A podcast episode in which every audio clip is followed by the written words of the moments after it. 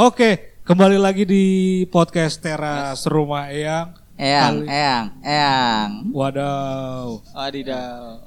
Ya, kali ini sebelum kita benar-benar mulai kita Tes suara dulu. tes suara. Oke. Di sudut sebelah sini ada Oli.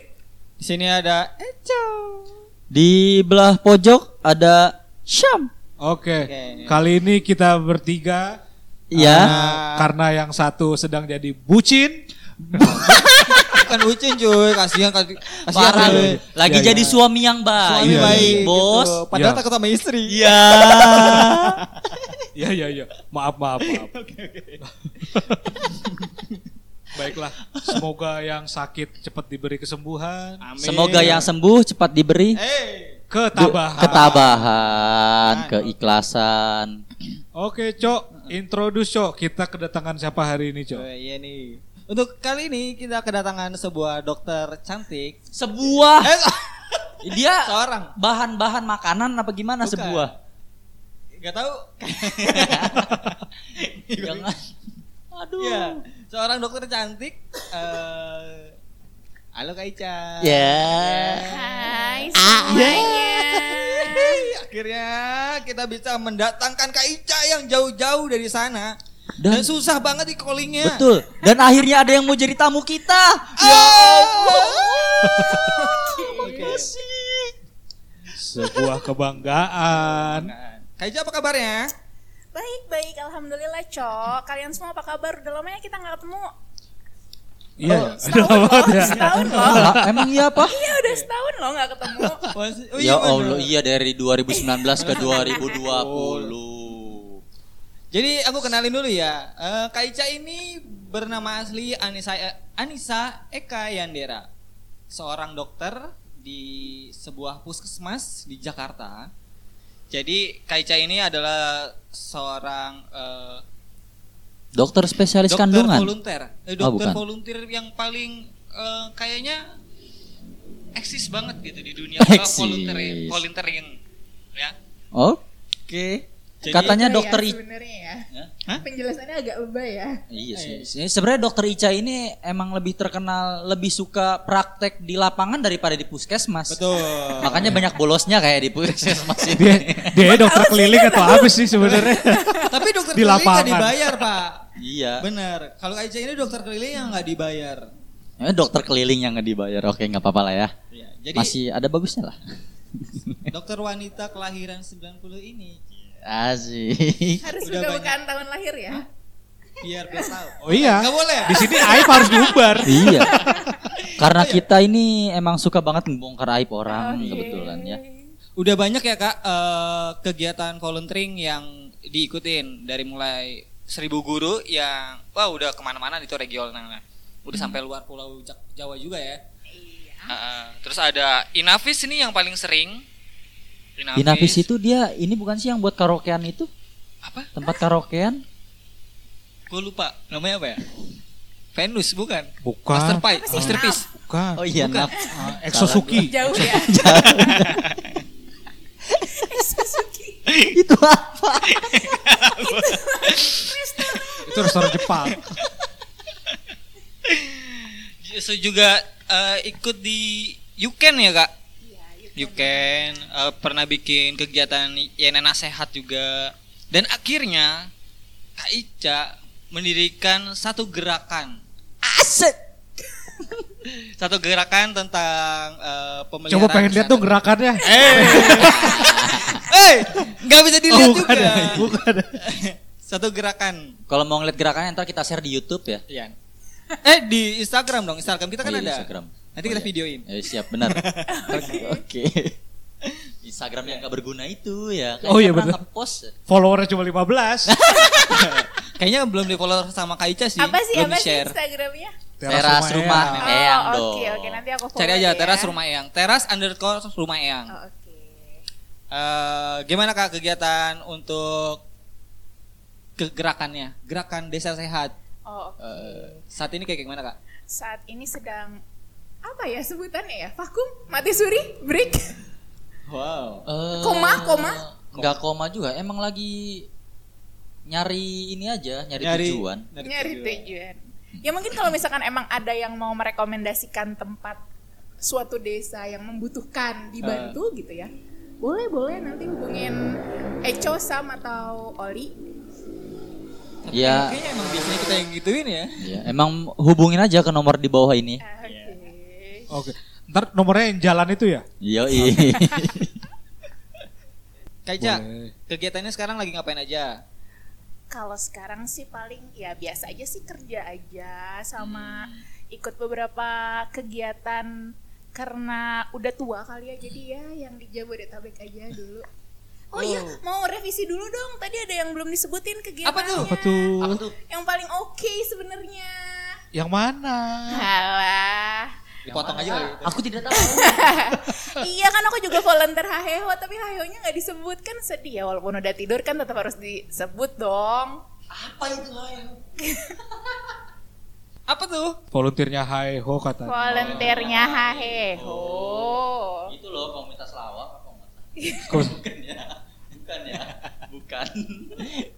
Oke, kita lanjut. Jadi kegiatan di sehari-hari adalah masih Masih kerja aja di puskesmas. masih di puskesmas yang sama kak? Masih, masih di puskesmas yang sama, masih pegang program yang sama. Kebetulan tahun ini aku tambah lagi. Kalau kemarin kan aku pegang poli remaja ya. Iya. Jadi poli sekalian cerita boleh ya? Boleh, iya. Emang emang di sini harus cerita. Oke, baik. Cerita kalau nggak Yes, durasi nambah. Iya. Jadi eh, di setiap kecamatan di Jakarta dan beberapa di daerah di Indonesia itu punya poli khusus remaja. Poli Oke. khusus remaja namanya PKPR, Pelayanan Kesehatan Peduli Remaja. Mm-mm. Jadi semua anak remaja usia 10 sampai 19 tahun yang berobat ke puskesmas di hari reguler ya, bukan di weekend itu akan otomatis masuk di poli remaja. Apa sih bedanya poli remaja sama yang lain? Tanya dong. Iya. Gimana sih? Gimana? Ica selesai dulu. Ini apa? Kok dia minta ditanya? Belum ada sesi tanyanya. Iya iya oke oke. Jadi poli remaja itu selain dia khusus untuk remaja kan kalau kalian nih berobat ke puskesmas lah Iya. sakit nih diwawancara sama dokternya sakitnya apa terus diperiksa dikasih Iya. obat pulang selesai kan. Tapi kalau di poli remaja semua itu tetap kita lakuin tapi ditambahin nanti ada sesi curhatnya sama para remaja gitu. Oh, kayak konseling konseling gitu ya? Iya, konseling. nanti kalau misalkan emang remaja itu ada yang bermasalah nanti ada konselingnya juga. Kayaknya lu harus ke situ deh kok. Kalau di dok, kalau misalnya untuk yang dewasa gitu nggak ada ya kak? Ada. Poli lansia ya. Eh, jadi kalau di puskesmas kecamatan di Jakarta itu sekarang sem- hampir semua puskesmas kecamatan udah punya psikolog. Oh. Jadi kalian kalau misalkan emang yang lebih dari remaja, usia lebih dari 19 tahun tentunya ya, kalau kalian punya masalah, kalian mau curhat, nggak mau bayar mahal-mahal cari psikolog praktek atau ke rumah sakit, kalian boleh datang ke puskesmas kecamatan di Jakarta. Cuma bayar Tuh, 15.000 ribu lu tuh aja. Yang otaknya udah mulai sengklek. Lah, Gitu. tapi itu baru di Jakarta ya? Pada Jakarta. Iya, Poli baru di Jakarta itu programnya pemerintah Jakarta sih. Oh gitu. Eko juga dia megang poli tau dia. Poliandri kalau nggak salah. Eh, Eh, Polian suami itu gue banyak loh. Ah, suami lu. Eh gimana? Suami bininya banyak. bentar, bentar. Tapi impression dari masyarakatnya banyak kak? Eh, awalnya pada nggak tahu kan ya, karena emang ini Udah ntar program pegang baru. cikinya. Ntar. Program- Bukan cuma pegang-pegang doang ini.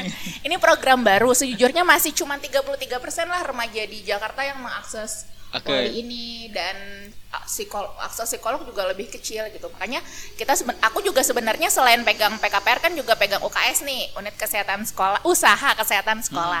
Jadi sekalian promo-promo lah ke sekolah. Soalnya kan sekarang kalau dipikir-pikir masalah remaja lagi banyak banget ya. Baru-baru aja kemarin ada yang bunuh diri. Belum Oh. nanti tren menyelet tubuh challenge. Hah? Wow. Emang ada? Iya. Silet-siletan. Iya, jadi tuh di konten youtuber siapa gitu ada challenge untuk nyilet-nyilet. Siapa yang berani nyilet tangannya satu sayatan dibayar 5000 gitu. Wow. Dulu sempat viral banget awal 2019 gitu. Kok kok gue nggak tahu ya? Lu ikutan. Iya. Buat uang jajan, Pak. Gitu. Jadi emang karena ya banyak banget lah masalahnya makanya dibikinin poli sendiri gitu. Nah. Belum masalah hamil di luar nikah, infeksi menular seksual, adiksi pornografi, HIV AIDS gitu. Jadi banyak banget lah masalah remaja ini. Ya, berarti buat kalian eh, yang masih remaja atau punya keluarga yang masih remaja, punya teman yang masih remaja, punya kerabat lah ya, Mm-mm. bisa tuh di eh, apa namanya? Dimanfaatkan Iya fasilitas betul. dari itu itu tuh aku banget kayaknya di abis ini aku ke sana deh. Oke. Oh, gitu Ke Poli ya. Remaja itu. Aku kan masih remaja banget kakak. itu itu suara udah reak semua isinya masih nggak ke remaja. Oke. Tapi makin me- menarik loh ini. Iya. Tadi apa soal remaja permasalahan-permasalahan remaja di dunia, Hmm. khususnya di Indonesia ya. Sekarang ini gue lagi belum lama ini gue ngedengar cerita dari dokter Ica soal eh pornografi, soal pornografi dan apa namanya? Eh sodomi, sodomi. Oh iya, heeh. Bukan pornografi tapi soal sodomi. Oh, yang di luar negeri itu ya? Bukan sih, ya itu termasuk juga sih. Cuman kalau yang gue dengar kemarin sih yang dekat-dekat sini, Di mana? Dekat mana dekat sini? di dekat sini, Jangan-jangan lu lagi pelakunya. sini apa lu, namanya? lu janjiin apa? Kebayoran, kebayoran. Kok gue langsung terhakimi gitu ya? Eh, gue gak jadi ngomong deh, lanjut. Gitu. jadi soal sodomi-sodomi itu loh. Jadi banyak anak-anak yang kena sodomi, disodomi orang, tapi nggak mau melapor atas dasar keluarganya itu malu gitu loh.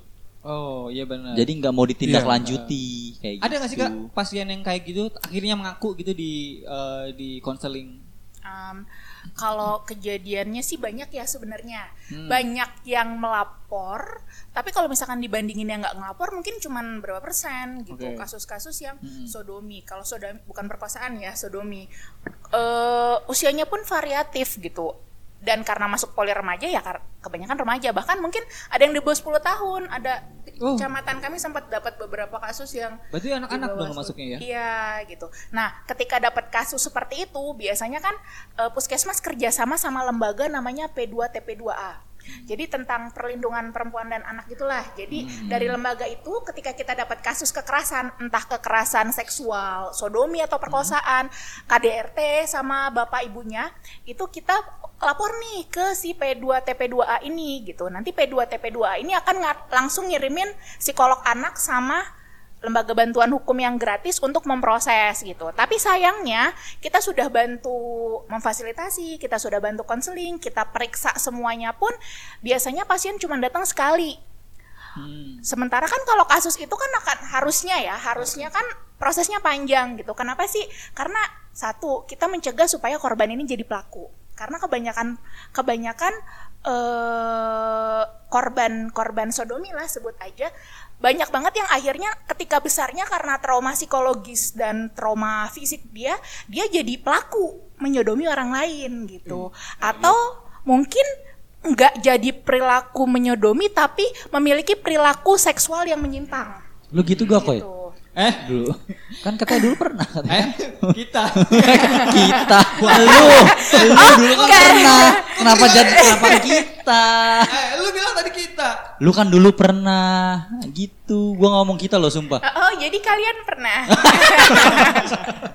boleh boleh konsultasi dulu boleh yuk yuk. Ampun. Akhirnya terpublis. Enggak kok, aku cuma menikmati. ya Allah, amit amit amit amit amit amit amit amit. Iya, itu maksudnya kan tujuannya kita konseling, kita undang psikolog anak, mungkin kita undang lembaga bantuan hukum sebenarnya untuk mencegah ya hal itu terjadi gitu. Si korban jadi pelaku gitu. Karena kebanyakan pelaku yang akhirnya ketangkap sebenarnya dia dulunya adalah korban gitu. Tapi sayangnya ya itu cuma sekali datang, berikut-berikutnya males. Tapi kalau karena saya di puskesmas, saya berkewajiban untuk home visit, datang ke rumahnya. Tapi datang di ke rumahnya kebanyakan saya ditolak, nggak mau ditemuin gitu. Mungkin karena efek ini kali ya, stigma masyarakat ya, malu gitu. Jadinya prosesnya terhenti dan ya udah gitu. Sayangnya itu sih. Stigma masyarakat dan netizen yang budiman. Ah kali ya. iya. Belum Rusak lagi kalau, kalau misalnya semuanya. sampai ke publis di media sosial itu jadi bahan perguncingan ya. Memang kalau misalkan dipikir-pikir eh, kalau misalkan ternyata korban dipublish gitu ya, emang kasihan si korbannya gitu Betul. kan, malu gitu. Tapi kan sebenarnya ada efek yang lebih besar yang harus kita cegah gitu. Tapi ya ya begitulah mungkin pandangan orang Indonesia masih belum seterbuka itu. Emang semua hal itu pasti bakal ada efek rumah kacanya ya. Eh. Eh, apa namanya? efek apa? Nyanyi, nyanyi sore-sore apa? Yang Efek lanjut. butterfly. Ah iya, efek butterfly. Itu. Pada pada efek domino. Apa Maksudnya sih? Oh iya ya, efek domino. Kenapa gua yein efek butterfly? efek butterfly Jadi bukannya halu ya? tapi- Astaga. Kayak gitu. Tapi sebenarnya ini udah udah eh, udah diterapkan di luar negeri juga ya kak. Kalau misalnya aku ngeliat di film-film tuh ada beberapa film yang eh, sudah ada kayak gini, betul kan? Memang. Dan Indo- di Indonesia ini baru baru banget ya di Jakarta. Kalau di Indonesia tuh banyak gak sih kak? Apanya Sudah- nih yang banyak? Maksudnya sudah sudah sudah ada nggak sih eh, program-program kayak gini? Eh, sebenarnya sih sudah banyak ya, sudah banyak lembaga pemerintah ataupun non pemerintah yang sebenarnya yang concern ke hal-hal kayak gini gitu. Cuman mungkin ya itulah karena laporannya sedikit, jadi eh, korbannya nggak tercakup, jadi Iya. mungkin programnya akhirnya mungkin antara jalan nggak jalan juga gitu. Tapi kayak kalau di Jakarta sendiri tuh di Kecamatan Pasar Minggu ya, itu tuh luar biasa program ini tuh eh si P2 TP2 ini jalan banget gitu dan banyak banget kasus tiap bulan yang di apa namanya dilaporkan gitu kekerasan-kekerasan yang ditangani sama si PKPR dan P2 TP2A ini gitu. Dan berhasil diselesaikan? Ada yang berhasil tapi lebih banyak yang yaitu berhenti di tengah jalan Oh. gitu. Jadi ini sebenarnya kesadaran dari masyarakat sendiri ya, dari Iya. ad- adik-adiknya, dari para remajanya, dari keluarganya juga, dari orang-orang sekitarnya untuk apa? eh, coba mendorong si korban-korban ini supaya bisa bicara, gitu kan ya? Mm-mm, iya dong, harus kayak gitu. Oke. Faktor keluarga ya. Kenapa lu senang? Lu kenapa sedih gitu? Lu kenapa sedih gitu? Lu mau bilang apa? Meratapi nasib atau gimana? Nggak tahu gue mau ngomong apa lagi. Kayak Eh, berat. ini masih berlaku nggak sih yang paling banyak diam jadi babu? Oh enggak dong. Oh, Gue sibuk dong. Gue sibuk dong. Oke, Gue sibuk mencari celah. Oke. Dia Tapi kebanyakan nih kak, eh, faktor-faktornya itu biasanya disebabkan oleh apa sih kak? Maksudnya si kita ngomong soal pelakunya deh. Oke. Eh, biasanya dis apa sih yang jadi eh, Penyim- penyebab penyebab yang dari penyimpangan kakak, seksual yang kakak dapat ini. nih gitu ya? dari konseling-konseling eh, tent- apa sih adik-adik nih cerita ke kakak terus udah gitu mereka eh, cerita terus biasanya penyebab itu apa sih kak? Hmm. Ini penyebab ini ya penyimpangan seksual Iya, ya. Bisa dibilang penyimpangan gitu kan. seksualnya. Oke, jadi kalau sebenarnya se- yang paling banyak menjadi penyebab adalah satu, mereka menjadi korban dulunya. Jadi korban, terus akhirnya eh, entah trauma psikologis, entah balas dendam, entah apa saya juga nggak ngerti, yang akhirnya memacu mereka jadi pelaku. Itu yang pertama. Yang kedua, kenapa mereka bisa jadi korban atau kenapa mereka bisa jadi pelaku? Faktor lain yang menentukan adalah faktor parenting gitu. Orang tuanya merhatiin gak nih gitu. Apalagi kan Oh, masa iya benar. masa remaja kan sebenarnya masa transisi ya. Per- Transisinya banyak banget, bukan cuma fisik, psikis, sosial juga gitu. Jadi wajarlah kita juga dulu mengalami masa remaja yang sering banget berantem sama orang tua gitu. Gara-gara apa? Kita nggak mau diatur, kita maunya sendiri gitu. Tapi gara-gara konflik itu akhirnya banyak remaja-remaja yang akhirnya nggak diperhatiin banget nih sama orang tua pergaulannya gitu. Akhirnya eh ya itu gitu. Bergaul dengan orang-orang yang tidak benar gitu. Apalagi sekarang kan masalah internet itu udah keakses apa pun siapa pun sudah mengakses internet gitu. Dan dekat banget sama bahaya pornografi gitu. Bayangin aja kita lagi main games yang nggak ada hubungannya sama porno tiba-tiba ada iklan eh, situs porno Iya, benar, benar, gitu benar. kan Iya, yang kalau bahaya banget sih masuk Gua bu, gua kalau buka komik tuh suka ada apa namanya? iklan-iklan kayak poker terus gambarnya ya begitu. Terus lu klik? gitu. Enggak lah. Nunggu sepi gimana sih? Tetep ya. Nah iya kalau misalkan kita lihat dari sifatnya remaja yang penasaran, sifat remaja itu kan nomor satu adalah penasaran. Betul, betul, Mereka betul. pasti akan apa nih gitu, apaan nih gitu. Akhirnya coba ngeklik, ngeklik pertama mungkin ada rasa jijik gitu. Iya. Tapi ketika mereka di apa ya, dikasih terus-terusan hal itu kan lama-lama mereka terbiasa dan akhirnya mungkin menikmati gitu. Nah, itu lagi itu lagi yang akan jadi masalah baru namanya adiksi pornografi Adiksi gitu. pro- pornografi. Tahu adiksi nggak kalian? Itu apa? Ada eh, Apa? Bininya Seto. Ini adiksi. ah, Astaga. Mungkin sering dengar adiksi narkoba, Adik- adiksi itu Kayak gadget. ketergantungan. Iya benar, Oh, gue kira yang kayak cerita-cerita gitu. Bukan Tulisan diksi. tulis oh itu diksi ya. Itu diksi. Oh fiksi. Oke, siap. Iya gitu, itu masalah Jualan baru. buku lu. Masalah baru lagi nih di antara remaja, bukan cuma remaja ya, dewasa juga adalah tentang adiksi pornografi, ketergantungan pornografi, atau bahasa kerennya sekarang adalah narkolema, narkotika lewat mata. Wow. Ingat-ingat ya, Jadi ada singkatan di dalam singkatan. Jadi narkolema itu narkotika lewat mata. Iya. Narkotika itu adalah narkoba dan psikotropika. Ih kok pinter banget. Lemanya, Agent BNN lemanya apa lemanya? Hah? Lemanya? Itu tangan Lewat. Tangan lima. Lewat mata. Tangan lima, tangan lima. Lema, itu lema. Kenapa? Kalian tahu? Sekarang aku mau nanya boleh nggak? Boleh. Balik nanya boleh ya. Kita orangnya tahu segalanya kok. Oke. Nih, kan si pornografi ini dibilang narkolema ya. Iya. Narkolema tuh narkotika lewat mata. Kalian tahu gak sih sebenarnya kenapa si pornografi ini dibilang narkotika? Jelas beda ya. Narkotika kan yang kalian tahu apa? Ya, Sabu, sabu, ganja, ganja, heroin, narkoba, gitu kan. Iya narkoba iya. gitu. Tapi ini Pil Narkoba anjing. Apa sih? Pil anjing, Kak. oh iya Apa iya iya. namanya? Ya, ada. Pu tahu. Kalau misalnya ekstasi. bukan, itu Iya, bukan ekstasi ya. Heeh. Ada gorila. Gue lupa namanya apa, pokoknya ada tuh pil warna merah kecil gitu. Benar-benar. Kalau di remaja sekarang udah punya istilah baru sinte. Terus Lebih ribet sekarang ya. Iya benar. Sinte lebih Heeh. ribet. Jadi kalau misalkan aku ke sekolah-sekolah gitu ya, pasti kan aku nanya Sinte. ngerokok enggak? Berapa tusuk bang? 10 Sate. Iya, ngerokok enggak, alkohol enggak gitu. Mereka mereka jawab enggak kok kak, enggak enggak. Tapi kita nyintek kak gitu.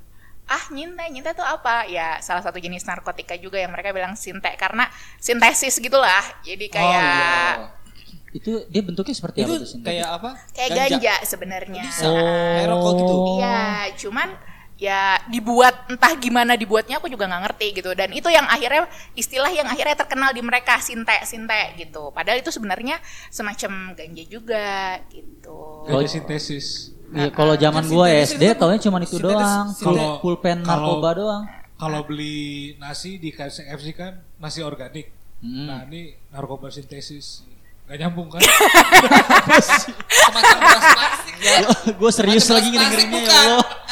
Gue serius ngedengerinnya. Gue mau bukan, sama-sama sintesis gak ketemu. Oh iya, elemen futsal, rumput. Rumput ya sintesis. rumput sintesis. Iya, Maksud gue mau ke sana. Maksudnya tembakaunya dari- dibuat dari plastik atau gimana kak? Aku juga nggak ngerti tuh cok itulah pokoknya ada mereka terkenal banget tuh sinte sinte sama mereka bikin, bilangnya istilah alkohol tuh AM anggur merah gitu oh kita mah alkohol enggak kak tapi kita minum AM gitu Oh, oke. Alkohol enggak minum air. Eh, Oke. oke. Gas sekalian. Alkohol enggak? Enggak. Enggak. Air tape. Ya. iya gitu jadi kenapa nih pertanyaan aku belum dijawab nih Karena Karena timbul Eh, ketergantungan itu sih ya. ketergantungan dan Namanya narkotika kan bisa, bisa kayak tadi nyandu itu bos. Nyandu. iya. Nyandu.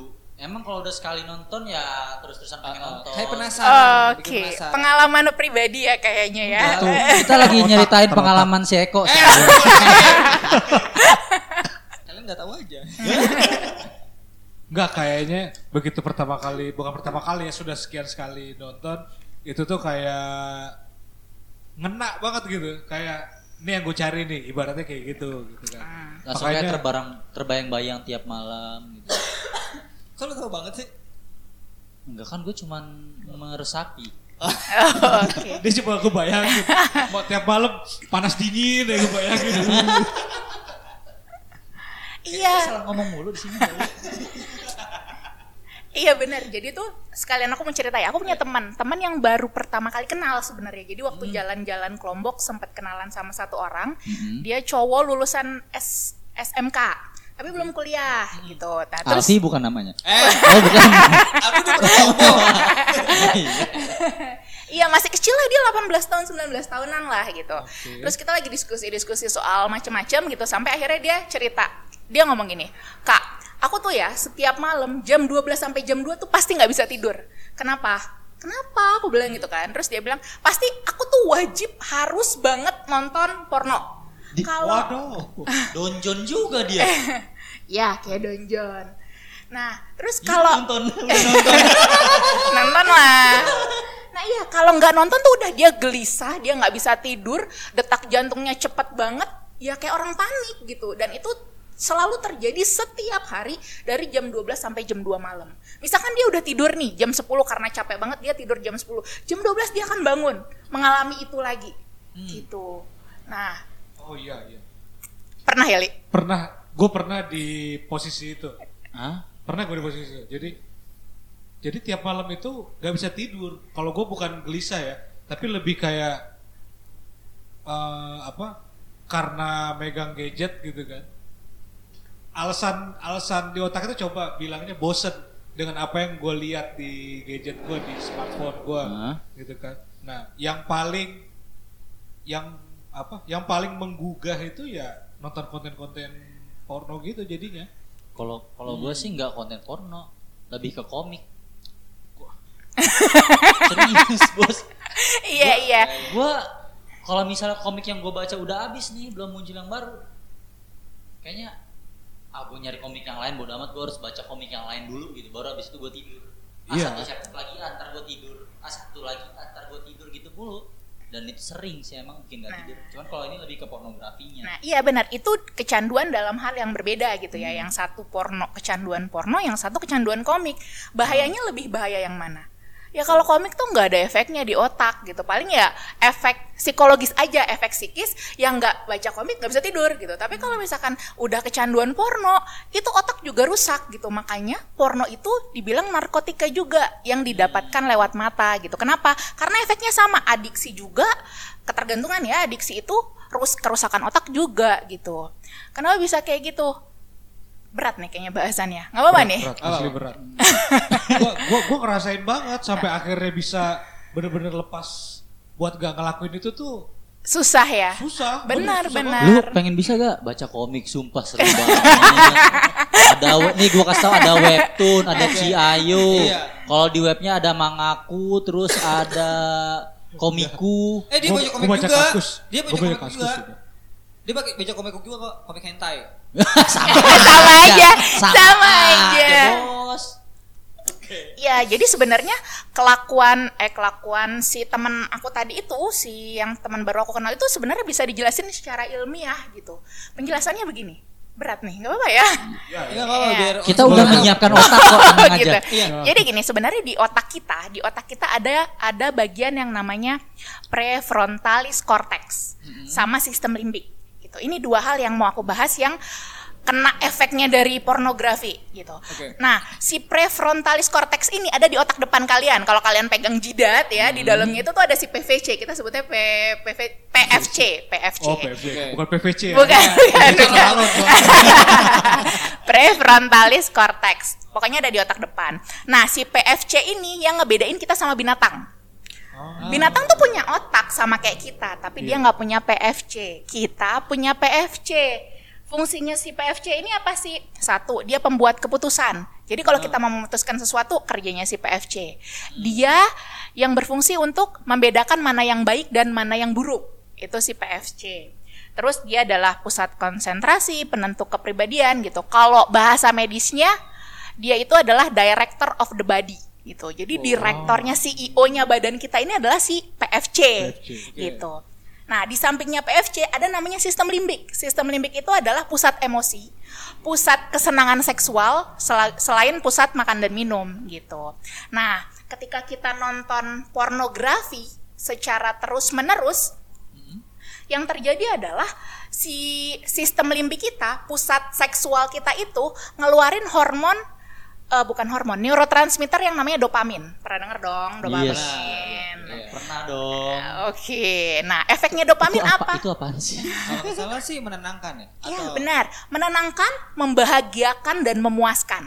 Gitu. Itu efeknya dopamin. Dalam kadar yang normal ya kita misalkan kayak aku, aku traveling aku senang. Oh, dopaminku keluar, keluar aku jadi senang gitu. Tapi kalau misalnya si pornografi ini ini ngebuat badai dopamin namanya. Jadi dopaminnya tuh keluarnya banyak banget gitu. Akhirnya menentukan kesenangan dan kepuasan yang lebih tinggi dibandingkan dia melakukan aktivitas yang lain. Oh. Berarti dia efeknya Gitu. sama kayak efek ganja. Nah, iya. Ganja itu dopamin soalnya kalau ganja. Benar, karena kan orang yang pakai ganja sebenarnya dia bahagia kan, ketawa-ketawa gitu. Makanya kan efeknya sebenarnya sama nih sama si narkotika gitu. Tapi apa efek negatifnya dari badai dopamin? Ketika dopaminnya banyak gitu ya, keluar banyak, si dopamin ini ngerendam PFC kita. PFC kita ngeren, kerendam, lama-lama dia ciut.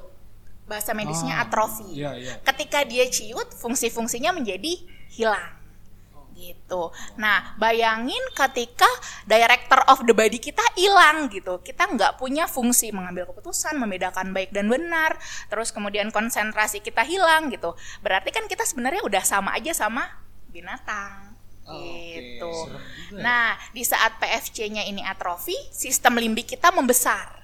Sistem limbik membesar berarti semua yang kita lakukan berdasarkan pada emosi dan kepuasan seksual. Gitu. Nah, tuh guys, didengar. Ini bermanfaat banget buat kalian-kalian yang masih di rumahnya diem-diem sering nonton konten pornografi. Eh.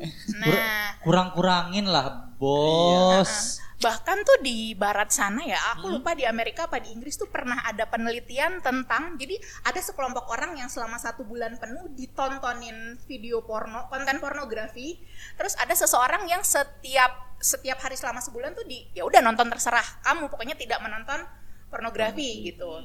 Kemudian dua kelompok ini dihadapkan pada suatu masalah yang sama, dan hasilnya adalah si kelompok yang nonton biasa-biasa aja bisa menyelesaikan masalah itu dengan gampang karena sebenarnya itu masalah yang gampang banget. Tapi si orang yang nonton konten porno tiap hari ini dia sama sekali tidak bisa menyelesaikan masalah yang ada dia berantem satu sama lain. Oh, bahaya tuh ya. Emosional. Nah, itu bukti bahwa si PFC-nya ini udah rusak gitu, udah atrofi gitu. Dan masalah lain lagi adalah karena ketika semakin kecanduan, tingkat kepuasannya akan semakin naik, naik dan naik. Misal Sam nih, contoh.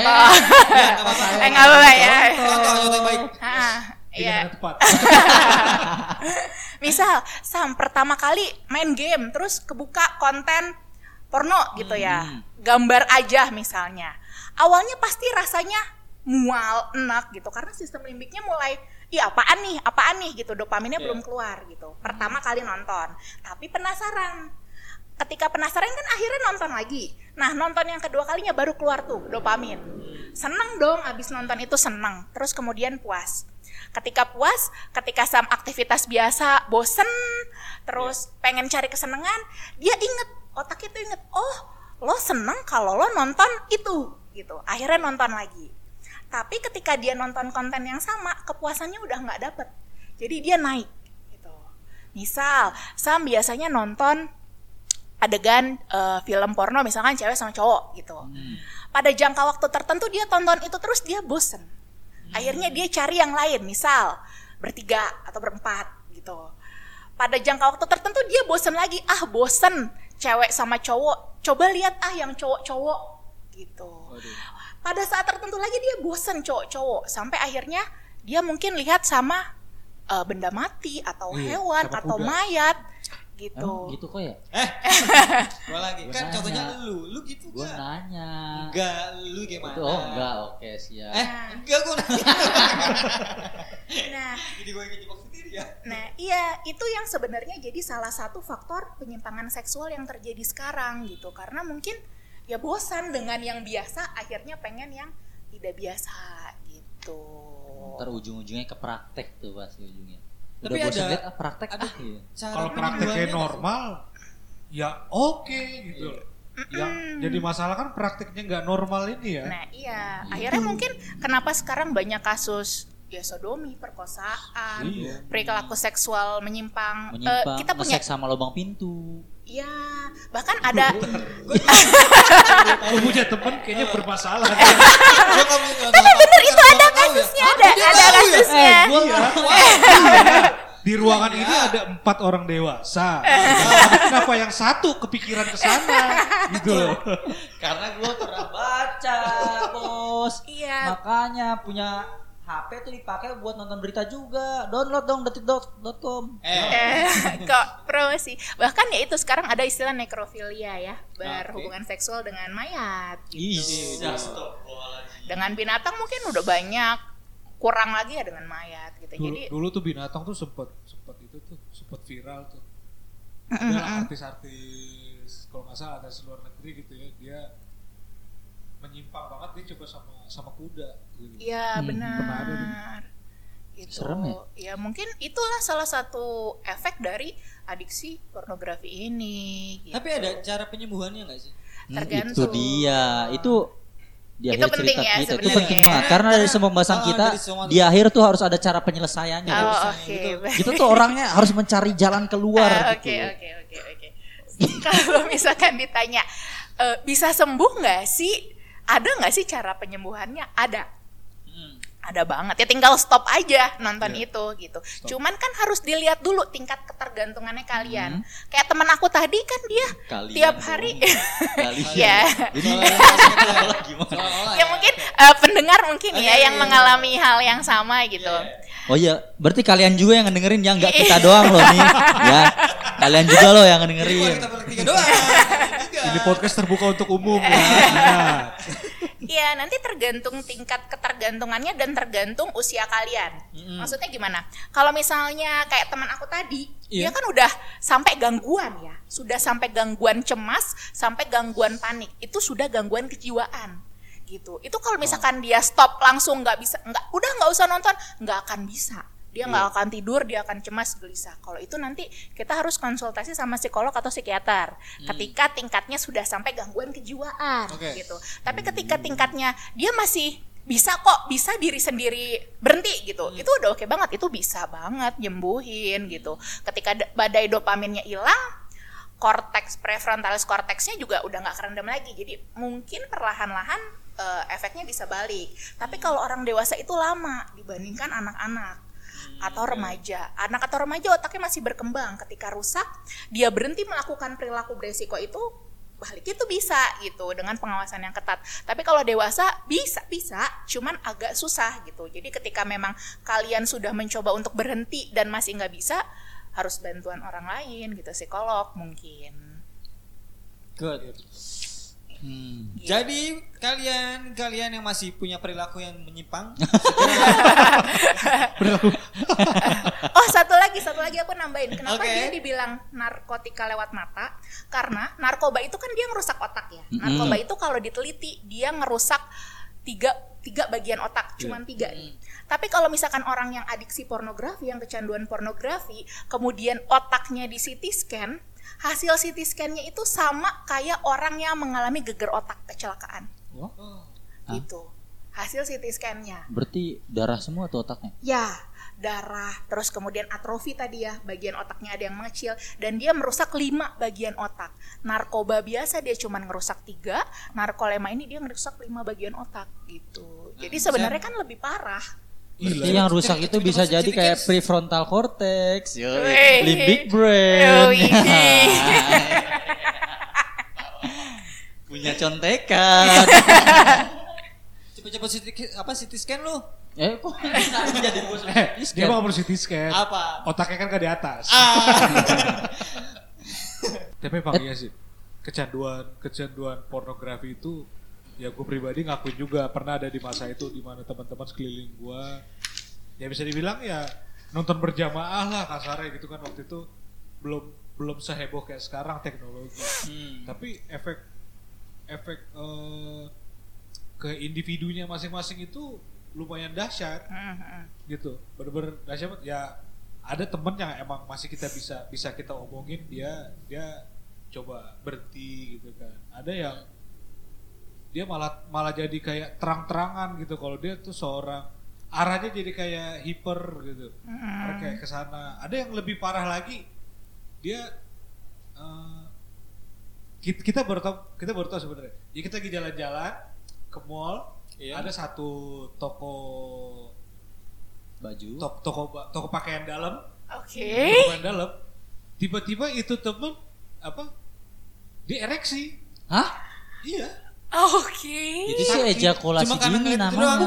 enggak enggak sampai juga dia ereksi ibaratnya Oh. eh, pengen gitu kan Ah. ada apa cuma pakaian dalam dah gitu doang Oke. kita, kita tarik kita bawa udah cabut cabut cabut daripada anak jatuh jatuh keringet dingin gak jelas gitu kan kita nggak ngerti ya kita bawa kita pulang aja Benar, benar. Iya. Dan sebenarnya kan akhirnya mungkin ketika dia sudah bosan dengan nonton ya, kan nonton kan tadi naik naik naik Hmm. naik. Ketika dia sudah bosan dengan nonton, akhirnya dia melakukan, Iya. melakukan dengan ya naik naik naik naik lagi gitu, sampai akhirnya ke penyimpangan seksual gitu. Kayak kasus baru-baru ini ya, kita tahu ada orang Indonesia di Oh iya, luar. benar. mm-mm.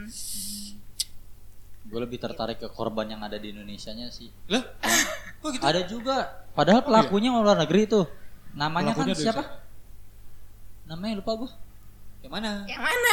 Yang mana nih Siapa? Bejo. Bang, Bambang. astagfirullahaladzim. ya Lu punya, Allah. punya nama lain gak? Eh, Samiul. Enggak, tadi lu udah nyebutin kok. Doa, Allah, siapa kak? Tolong. Nah, iya, Renhard. Renhard itu Renhard Sinaga. Oh. Gue Iya. lebih tertarik ke kisah-kisah orang Renhard Sinaga yang orang Banten. Akhirnya dia yang dibully. Padahal bukan yang Oh ada, ada, Ada, ada, namanya iya, iya. sama. Misalnya yang salah tag salah hujat Oh, oleh oke. netizen. Sekarang tuh eh, jempolmu periksa itu bahaya sih. bahaya Iya. banget sih parah. Iya makanya mungkin perilaku menyimpangnya dia mungkin gara-gara salah satunya adalah gara-gara adiksi pornografi Iya. gitu Oke. sampai bisa segitunya gitu ya memperkosa 200 laki-laki. Itu Tuh, kan. yang gue pikirin 200 orang laki-laki diperkosa. Itu dia nggak gimana mulainya ya? Nah dia Mulainya nggak? enggak jadi kan kalau misalkan dari artikel jadi tuh kemarin sempat ada banyak dari CNN BBC gitu yang ngebahas prosesnya gitu kan. Gimana dia bisa memperkosa 200 orang. Ternyata 200 orang 200 orang itu tidak sadar li. Oh. Jadi dia dia tuh apartemennya itu ada di gay village di London gitu kan. Nah di sana memang di sekitar apartemennya itu banyak barbar dan diskotik-diskotik yang banyak banget orang mabok gitu loh. Betul. Nah targetnya dia adalah keluar setiap hari Kamis sampai Minggu keluar dari apartemennya malam-malam nih jam 11 sampai jam 1 malam mencari mangsa. Makanya kenapa dia dibilang predator Oh, gitu. Dia nggak pandang bulu kamu orang eh, barat, kulit hitam, kulit putih, eh, fisikmu kayak gimana? Enggak, dia nggak mandang itu. Siapa pun yang dia temukan dalam keadaan mabuk, setengah mabuk, dia tawarin untuk main ke apartemennya untuk apalah nambah minum, ngecas handphone atau istirahat. Karena kan emang physically dia kelihatan orang baik dan ada yang nawarin kayak gitu gitu kan. Dan banyak orang yang mau akhirnya gitu, mau main ke apartemennya. Pikirnya mungkin cuman singgah sementara ya. Di apartemennya dikasih minuman dengan obat bius itu kan. Obat bius yang nama lainnya tuh rap rap rap apa gitu. Pokoknya obat bius yang memang di- biasa dipakai orang-orang untuk memperkosa gitu. Jadi dia obatnya itu tidak berbau tidak berwarna dan tidak berasa. Jadi ketika minum minuman biasa kamu nggak akan tahu kamu dimasukin obat itu gitu. Hmm. Namanya apa tadi kak? Namanya? namanya. Lu mau beli? aku Lu lupa nyari nama tahu. senyawanya apa. Pokoknya dia tuh kayak rep rep rep perkosaan gitu loh repel gitu loh pil perkosaan gitu. Eh, pilih si ulang. Red Velvet gitu. Nah iya, terus korban-korbannya diminumin itu, terus korban-korbannya nggak sadar dan salah satu efek dari si obat bius ini adalah dia merelaksasi seluruh badan, termasuk s- anus gitu ya dubur gitu kan gitu jadi ketika dia diperkosa ya laki-laki kan pasti memperkosanya lewat anus kan ya gitu Iya. karena dia relaksasi jadinya nggak ngerasa sakit nggak akan membuat si korbannya bangun, Terbangun gitu ya. gitu jadi mereka rata-rata ya udah pagi-pagi bangun dalam keadaan nggak sadar malah justru berterima kasih karena diizinkan Hmm. istirahat sebentar gitu bahkan ada yang sampai temenan via Facebook sama si pelakunya gitu gitu Gila, jadi banget ya. Terus bener nah sayangnya eh, semua semua yang dia lakuin itu kan divideokan kan di Ah. handphonenya gitu Iya, betul. sampai sebenarnya tahun 2015 ya ketika ada satu korban yang eh, mau dia perkosa tapi bangun mungkin karena yang dia minum eh, nggak banyak gitu ya Ah. jadi ketika si korban ini bangun ketika lagi ditindih nih sama si Reinhardt gitu Hmm. langsung dipukul sama dia si Reinhardtnya si korbannya langsung ngambil handphone si Reinhardt buat nelpon Hmm. 911 gitu bilang bahwa ada korban eh, apa namanya kekerasan di Hmm. apartemen ini gitu nah ketika polisi datang jadi oh jadi jadi ketika polisi datang si korbannya ini lagi mukul si Reinhardt ya Oh, Ah. kebalik. Ah, kebalikannya. Jadi kenapa si Reinhardt eh, berontak karena si korbannya ini ngambil handphonenya si Reinhardt yang ada bukti-bukti rekaman video eh, Iya, perilaku iya. dia selama ini Ah. gitu. Iya, iya, iya. Ditarik, dilawan sama si Reinhardt, korbannya ngelawan balik. Si Reinhardtnya sampai pingsan gitu. Nah, polisi datang dalam keadaan Reinhardt pingsan dan dia mukulin Reinhardt gitu. Jadi sebenarnya korbannya awalnya ditangkap di ditangkap dulu nih gitu. Ditangkap. ya. Benar, salah tangkap. Nah, si korbannya akhirnya eh, si polisinya kan nyita handphonenya sebagai barang bukti, tapi si polisinya mulai melihat keanehan bahwa ini kok si Renat nggak mau ngasih password handphonenya gitu, yang dikasih kok aneh-aneh aneh terus gitu, sampai beberapa lama kemudian handphonenya di crack, eh di crack, di hack, ketahuan lah bahwa di handphone itu ada beratus-ratus giga sampai bertera-tera byte eh, video apa yang Renhat lakukan selama dua setengah tahun gitu. Nah sayangnya ya itu karena korbannya nggak sadar bahkan ada kok beberapa korban yang ditelepon sama polisi mereka nggak tahu kalau mereka diperkosa gitu. Iya. Jadi ditelepon bahwa jadi korban perkosaan butuh apa namanya sebagai saksi gitu ya. Bahkan mereka nggak tahu mereka diperkosa sama siapa kapan gitu. Setelah dikasih tahu videonya mereka jadi kayak terpuruk sampai depresi. Itu banyak korbannya yang kayak gitu gitu. Jadi obatnya seampuh itu ya? Apa apa Apa sih? obatnya seampuh itu iya gitu. Makanya bisa sampai 200 orang gitu Nah. tanpa ketahuan. Kok menarik? Oh. Bukti kan? tolong nanti nama pilnya diedit ya. Mana gue minum lagi tadi barusan. ini air putih bos. Gitu. Makanya kan sampai dijulukin predator sepan predator terbanyak sepanjang masa kan Hmm. ya karena itu karena ada satu rekaman CCTV yang memperlihatkan dia keluar dari apartemennya 60 detik kemudian dia udah balik lagi ke kamarnya udah bawa satu orang yang mabok gitu Wow. jadi ya itu Oh iya, Banget iya. ya? ada sempet ngeliat tuh. iya Cuma karena gua kurang interest sama berita-berita kayak gitu, gue skip dulu ya kan. Ada yang lebih seru tuh. Apa? KPK, KPK lagi seru nih KPK. oh. iya gue juga gitu. sih nggak terlalu mengikuti cuman tahu aja tapi mana? efek Reinhardtnya ini Oh, iya. Udah iya. kasus ada kasus dia ternyata memperkosa laki-laki ya udah cuma tahu segitu aja udah nggak usah gua mau nyari tahu gimana kejadiannya kok bisa gitu loh serem sendiri pak Lumayan cukup viral juga soalnya ya. gimana? Lumayan cukup viral juga. Sampai Sangat, sangat viral. Di... jadi itulah dampak-dampak dari eh, dampak-dampak negatif Dari dari, narkolema. narkolema apa tadi narkolema narkotika lewat mata itu dia. Atau adiksi pornografi. Jadi gua gua juga tadi sempat baca-baca. Hmm, ada survei ada survei.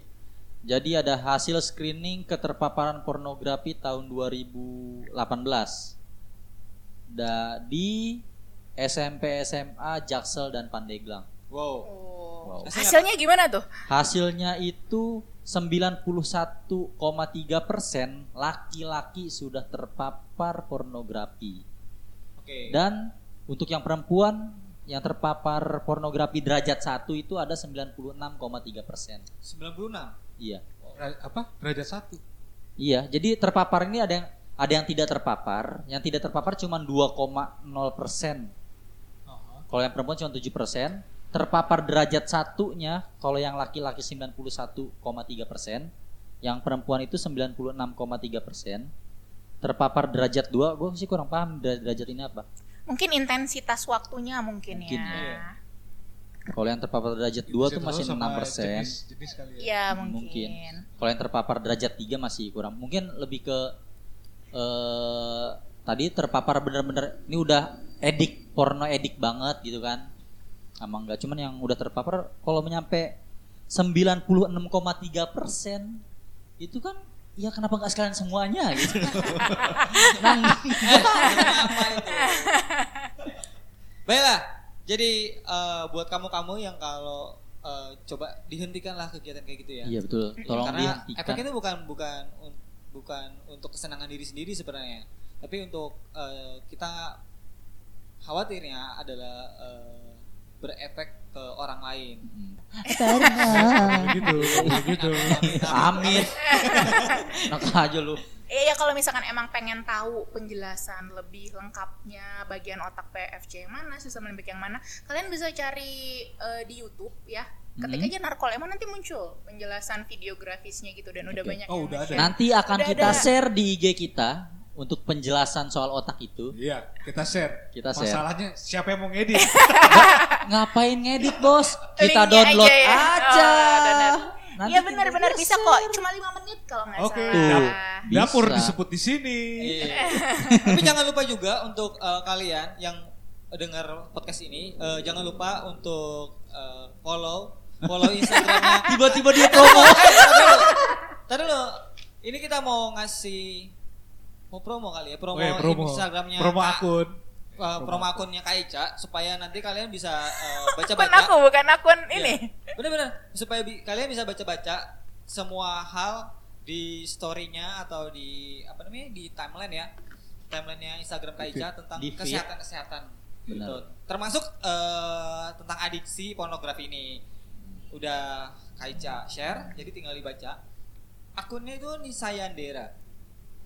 Nisa Yandera. Nano India Sierra Alpha yang yang Ki Ya, Alpha nanti Nono na- na- nanti Delta, bisa dilihat di deskripsi dari Oh iya, nanti kita bisa di, dia bisa dilihat di deskripsi podcast ini ya. Yo, akhirnya IG kita kepake.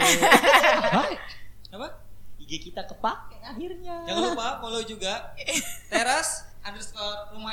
Ya dong. Eh, jelas. Follow dong. Ya Follow dong. juga untuk tahu kapan sekiranya kita bisa posting lagi. Ya siap. Eh, gue boleh nanya gak terakhir nih? Oh boleh. Kan kayak kayak pornografi itu kan eh, yang berkaitan dengan pornografi lah ya, merusak apa tadi yang cortex gitu? Prefrontalis cortex. Iya, frontal-frontal itu kan karena ada efek dopamin. Kalau misalnya kita edik banget kayak komik gitu, kayak komik kayak gua harus baca komik gitu, itu bisa ngerusak juga gak kotak? Oh, enggak sih, Enggak ya? enggak, enggak. Karena sebenarnya oke eh, sesuatu yang kita adiksi apa pun itu pasti karena kita senang Hmm. dopaminnya keluar gitu. Tapi tingkat dopamin yang keluar sampai jadi badai dopamin enggak gitu. Oh, gitu. Tapi biasanya enggak karena paling dopamin yang keluar cuman ya nggak nyampe jadi badai dopamin kayak efeknya si pornografi Iya gitu. sih, cuman mungkin ada efek psikologisnya gitu, efek cemasnya ah nggak baca nggak bisa tidur kayak yang tadi aku bilang gitu. Hmm. Efeknya jadi bukan ke otak tapi ke psikologis kejiwaannya gitu. Sama kayak Aman, bos. biasa makan malam tiba-tiba nggak makan. Nah iya Nah, bisa tidur kan? bisa Iya, bisa efek Bisa. perut, asam lambung naik. Gitu. Oke, terima kasih Kak Ija untuk Eh, adiksi mungkin ada lagi yang mau disampaikan sama dia. Ada nggak? Ada gak? Ada, Seputar pornografi ini. ada, ada. Wah, Sebenarnya ada. kan oh udah mau ditutup ya? Enggak pornografi, ya? soal pornografi ini loh. Oh kalau soal pornografi udah gitu. Cuman Oh, me- udah. memang Alhamdulillah. uh-uh, Oh, cuman alhamdulillah.